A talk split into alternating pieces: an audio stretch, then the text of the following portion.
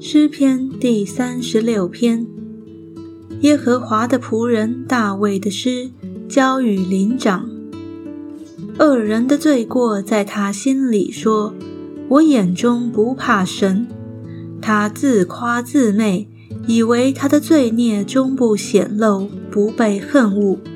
他口中的言语尽是罪孽诡诈，他与智慧善行已经断绝。他在床上图谋罪孽，定义行不善的道，不憎恶恶事。耶和华啊！你的慈爱上及诸天，你的信实达到穹苍，你的公义好像高山，你的判断如同深渊。耶和华啊，人民深处你都救护。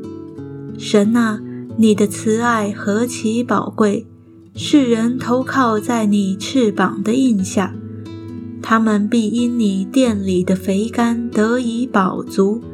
你也必叫他们喝你乐河的水，因为在你那里有生命的源头，在你的光中，我们必得见光。愿你常施慈爱给认识你的人，常以公义待心理正直的人，不容骄傲人的脚践踏我，不容凶恶人的手赶逐我，在那里。作孽的人已经扑倒，他们被推倒，不能再起来。